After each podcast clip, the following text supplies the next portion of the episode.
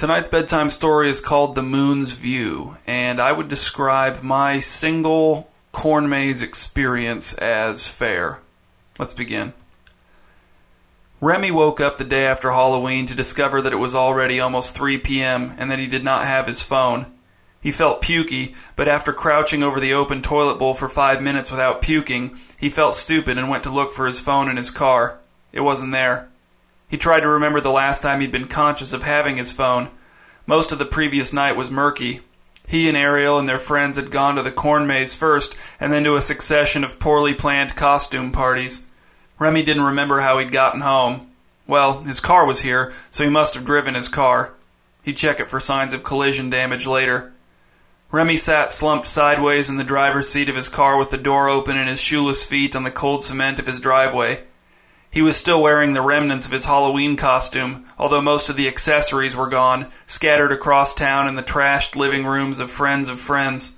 All that remained was a purple and black flannel shirt and a pair of sturdy tan pants. Last night, Remy had tucked the pants into black boots he'd borrowed from his grandpa, but the boots had given him blisters, and now he didn't know where they were either. Remy had been Lord Hitheryon, a character from an obscure cartoon he'd loved when he was young, although Remy thought it still held up pretty well. The show was called Watch Your Step, and it was about a group of wilderness guides living together in a giant lodge nestled in the mountains and leading ill-fated tours through the harsh but beautiful terrain. The show had made mountain goats seem very sinister. They were always trying to butt people over ledges, and they spoke a strange, unnerving language that only other mountain goats could understand. Remy went back into the house and knocked on his roommate's bedroom door. There was no reply, so Remy went in. His roommate was on his bed, buried under three musty comforters. He was only visible from the forehead up.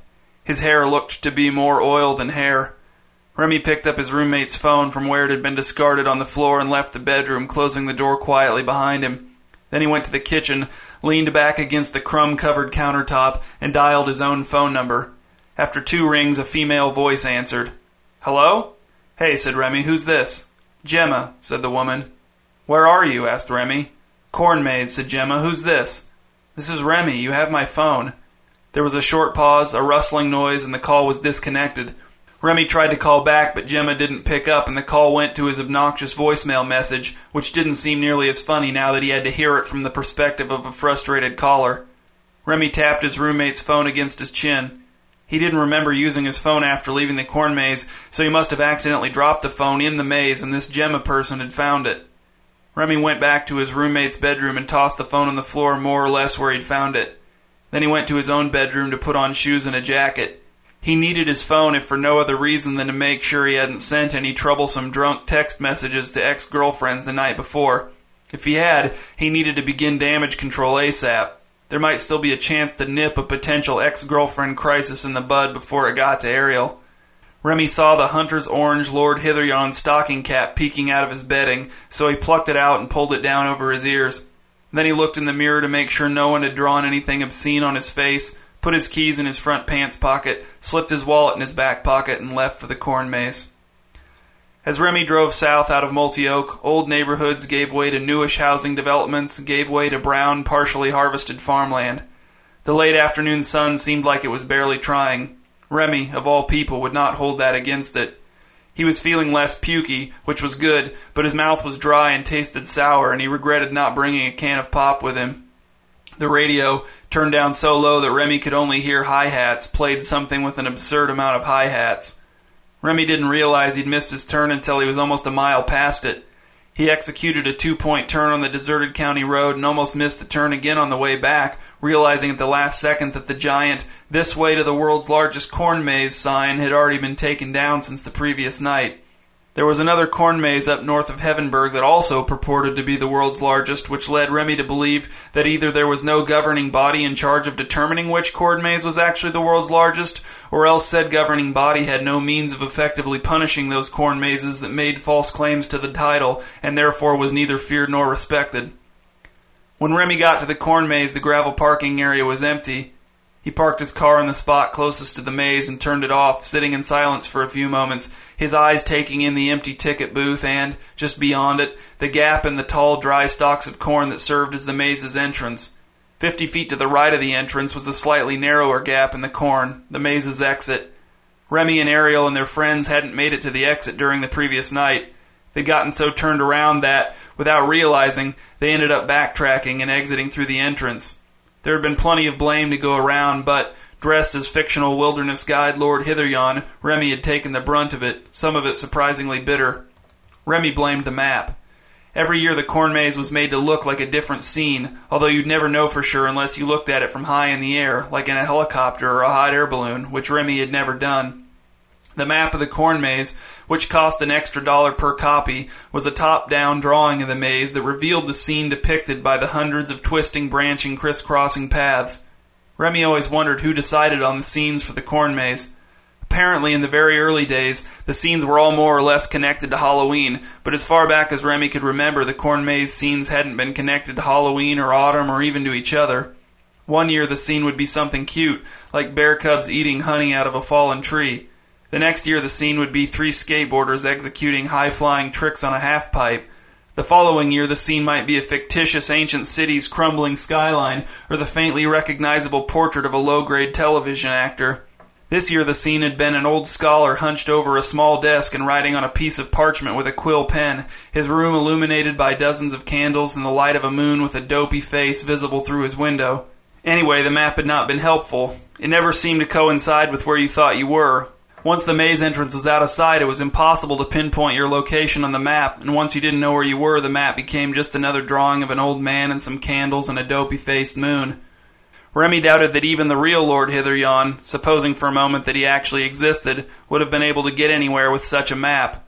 Of course, the real Lord Hitheryon probably wouldn't have been well on his way to drunk before he even set foot in the corn maze. But on the other hand, the real Lord Hitheryon probably wouldn't have set foot in a corn maze under any circumstances. Tired of speculating about the real Lord Hitheryon, Remy put his hand on the car door handle, trying to decide if it was worth getting out. He didn't see any movement at the maze's entrance, exit, or even among the stocks. Maybe Gemma, if that was her real name, had been pulling his leg. How stupid would it be if he got lost in the corn maze by himself on the day after Halloween looking for his phone because he was afraid he may have drunk texted an ex-girlfriend or two? That would be super stupid. Remy was starting to lean towards leaving empty-handed when he saw cornstalks moving near the maze's exit, their tasseled tops shaking as something pushed its way between them toward the near edge of the field. Narrowing his eyes, Remy thought he caught a glimpse of unnatural blue among the corn. Someone's coat, maybe? He stepped out of his car and shouted, "Hey! Hello? Gemma? You have my phone!" The corn stopped moving. The late afternoon air was silent but for the faraway thrum of combines and tractors at work in other fields. Remy took a few steps toward the field and shouted again, "I know you're there! Just give me my phone back, okay? This doesn't have to be a big deal." The corn maze sent such stillness back at Remy that he began to wonder if whatever had been moving in the corn had managed to sneak away somehow. He was just about to get back into his car when a tiny, familiar sound came floating out of the corn maze. It was his phone's custom ringtone, a short loop of the opening synth line from Duo of One's mostly unknown song, Mirthworm. The ringtone played for only a few seconds before it abruptly ceased, but it was enough for Remy to know his phone was near. "Gemma!" shouted Remy. "I know you're there!" There was a short pause, and then Remy saw the corn began to shake violently as Gemma, or whoever it was who had his phone, went crashing back into the maze. "Stop!" shouted Remy, running towards the maze's exit. The sound of his quarry's noisy flight receded and then stopped, and Remy realized that, assuming it was Gemma, she'd either stopped again to listen for his pursuit, or else she'd broken out of the stalks and onto the maze's winding trails, which would allow her to run much faster while making far less noise. Either way, Remy was going to have some trouble retrieving his phone. Ten minutes later, Remy still didn't have his phone, was still very thirsty, and was lost in what may or may not have been the world's largest corn maze. The dirt path through the corn was narrow and packed hard by the feet of thousands of visitors. Every once in a while, Remy thought he heard footsteps ahead of him on the path or someone moving through the corn to his right or his left, but whenever he stopped to listen, all he heard was his own dry panting. He was living the super-stupid scenario he had envisioned while sitting in the car. It always amazed him how little being able to foresee a problem had to do with avoiding that problem. He couldn't even blame this one on being drunk. Events had just played out in a particular order, and now here he was, wandering, thirsty and phoneless in a maze of corn. Remy had a dim recollection of one of his friends prattling on about maze navigation strategies the previous night, but all he remembered about the strategies was that they were all counterintuitive and that he never would have thought of them on his own, so now that he needed a strategy, he had to reject every strategy he thought of because if he thought of it, it couldn't be right. Remy knew he was prone to bouts of self-pity, so he decided to be very angry at Gemma instead. He didn't know how he was going to find her, but if he ever did, he hoped he could think of a good way to make her feel miserable for not just giving him his phone when he'd asked for it. It was while he was fruitlessly trying to think of a feasible punishment for Gemma that Remy heard two male voices around a bend in the path ahead of him, just out of sight. He stopped to listen. "I don't need to see it," said the first voice, thin and a little whiny. "I don't need to see it, and I don't want to see it," said the second voice in a faint drawl. "It's better to never know." "Well," said the first voice, "I know what it looks like, in a general sense." "You do not." "In a general sense, yes, I—" The first voice stopped speaking abruptly, and all was quiet. Remy stood still. He tried to breathe without making his chest move. "Who's there?" said the first voice. "We know you're there. We can smell you." "I'm just looking for my phone," said Remy, taking a step backwards. He didn't know why he felt so nervous. "Show yourself," said the second voice. "You've no reason to hide, do you?" "No," said Remy, "I guess not. I'm just looking for my phone." "Maybe we can help you," said the first voice. "Come join us." A stray breeze scraped through the dry stalks of corn on all sides of Remy. He looked behind him at the curving path he had followed to this point. Then he looked to a smaller trail splitting off to his left. Nothing about it looked promising. He walked around the bend in front of him and saw two men sitting side by side on the ground on the edge of the path. They both looked at Remy as if he was an unpredictable beast that might flee or attack at any moment. The man on the left spoke first, and Remy recognized his voice as the first one he'd heard. "Come and sit down with us." He had light, wispy, dirty hair, and his face was dirty too. He wore a puffy red coat over a pair of filthy white overalls. The man on the right nodded, one corner of his mouth twitching upward in what may have been an attempt at a smile. He was older than the first man, but not nearly as dirty.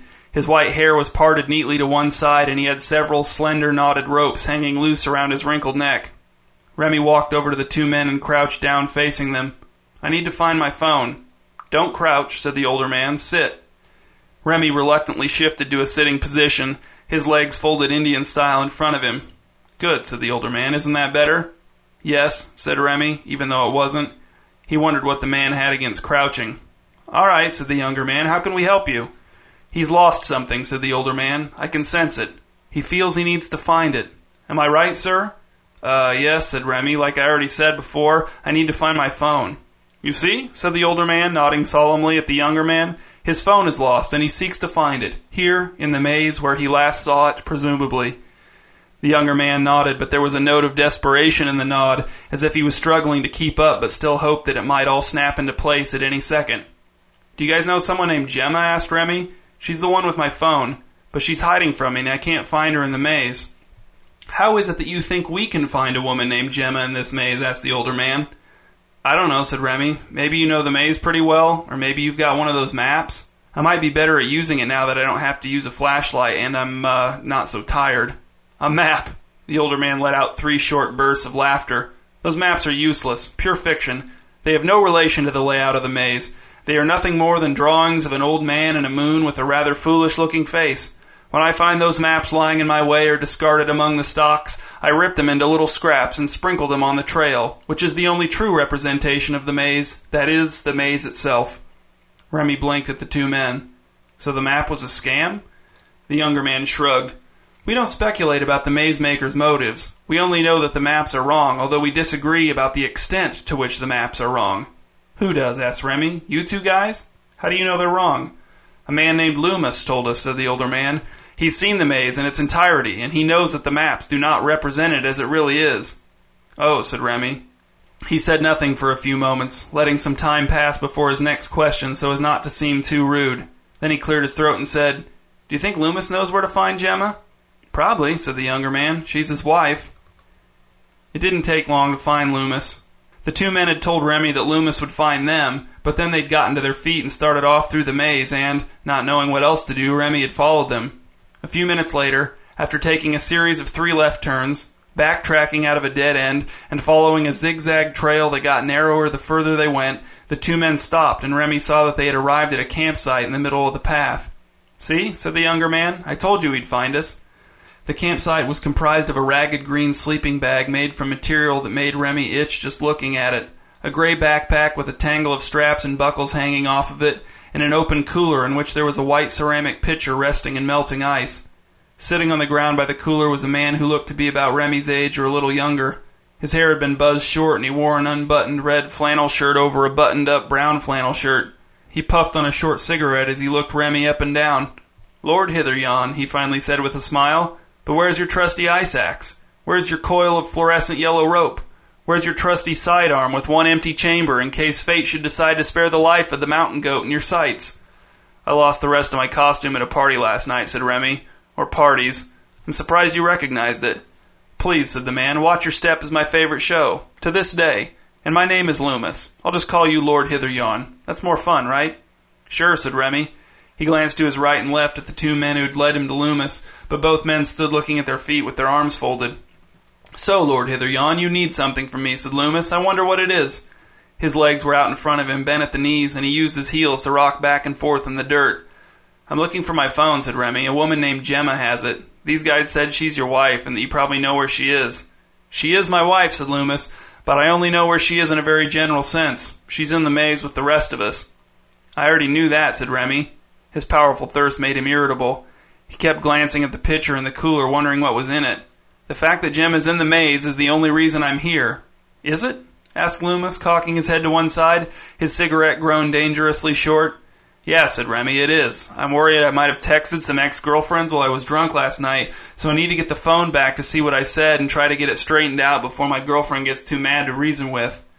"You need a new vantage point," said Loomis. "You need to see the maze from above." "Well, yeah," said Remy, "I guess that would let me see where Jim is hiding." Loomis fake laughed for a while. Remy wondered if the other guys realized it was fake, too. "These two are afraid to see the maze from above," said Loomis, gesturing with both hands at the men flanking Remy. "They're content to know part of the truth, but they fear that the whole truth would be too much to bear. Isn't that funny?" Remy didn't think it was funny. Maybe he just didn't get it. The older man on his right still looked down at his feet with a stoic expression, but the younger man on Remy's left had turned red in the face from embarrassment, anger, or both, Remy assumed. "This one," said Loomis, pointing at the younger man, "believes that the maze is an image of an old man writing at a desk, and there's a moon looking in his window, and there are candles, and so on, but he doesn't think the map accounts for the true complexity of the image. He believes that the maze is far more detailed and intricate than it appears to be on the map. He believes that the map represents the maze in the same way that a little boy child's crayon drawing of a house represents his real home." Loomis had smoked his cigarette to nothing. He had smoked it out of existence. "And this one," continued Loomis, pointing to the older man, "believes that the maze is an image, yes, but an image of something else entirely." "Of what?" "He's afraid to find out. He'd rather go through the maze believing it to be one thing one day and another thing another day. He wants to have the freedom to hope the maze looks how he wants it to look, and how he wants it to look can change at any time depending on his mood." Remy was lost. "And so," continued Loomis, "they are constrained by their ignorance, they are inhibited, they find comfort in their self-imposed boundaries, and they are unable to reach out and grasp all that is there for the taking. Isn't that silly? You're not afraid of the true nature of the maze, are you, Lord Hitheryon?" Remy almost choked when he responded because his mouth was so dry. "I don't care about the maze picture thing. I just want to see where Gemma is so I can get my phone." Loomis nodded once and got to his feet. He bent down and extracted the pitcher from the cooler, slushy ice fragments dripping from the bottom, darkening tiny portions of the dusty path into mud. From behind the cooler, Loomis produced a white plastic cup with a faded Multioak Zoo logo on its side. Then he poured a rich brown liquid from the pitcher into the cup and walked over to Remy. "Leftover cider," said Loomis, extending the cup. "From the concession tent. They served it hot, but it's very cold now." Remy took the cup with both hands, and, taking one more second to note his level of thirst in order to render the coming relief that much sweeter, he took a drink. He took another drink. He took another drink. And then he saw himself take another drink from a point several feet above his own head. And then he saw himself sit down in the dirt from a point several more feet above his own head, and he realized that he was out of his body and traveling slowly skyward. He was alarmed. As he ascended further into the air, the corn maze spread out below Remy, revealing itself to him, its winding, forking pathways, its dead ends, and futile detours. He rose further. Soon the entire maze would be visible to him. So far it was still impossible to make out the image formed by the maze, but Remy could see Loomis, the other two men, and himself on a wide part of the trail near the top left corner of the maze. A short distance away, off the path and squatting in a clearing that was probably of her own making, Gemma busied herself with Remy's phone. Even in his disembodied form, and even acknowledging that it should have been impossible to see who Gemma was and what she was doing from this height, Remy felt his anger at Gemma's complete disregard for the concept of personal property returning in force. But there was nothing he could do about it. Remy continued upward. Now he could see the whole maze from end to end to end to end, all four sides, a nearly perfect square. He had arrived at the exact vantage point of the map, but what he saw bore no resemblance to the map. Rather than an old man writing at a desk with a dumb-looking moon peering in the window, Remy saw a maddening, senseless labyrinth of trails cut into the corn that resembled nothing. Viewed from this height, the corn maze actually made less sense than it did from inside of it. Remy didn't know what to think, so he thought about how he wished he could get his dollar back for that map.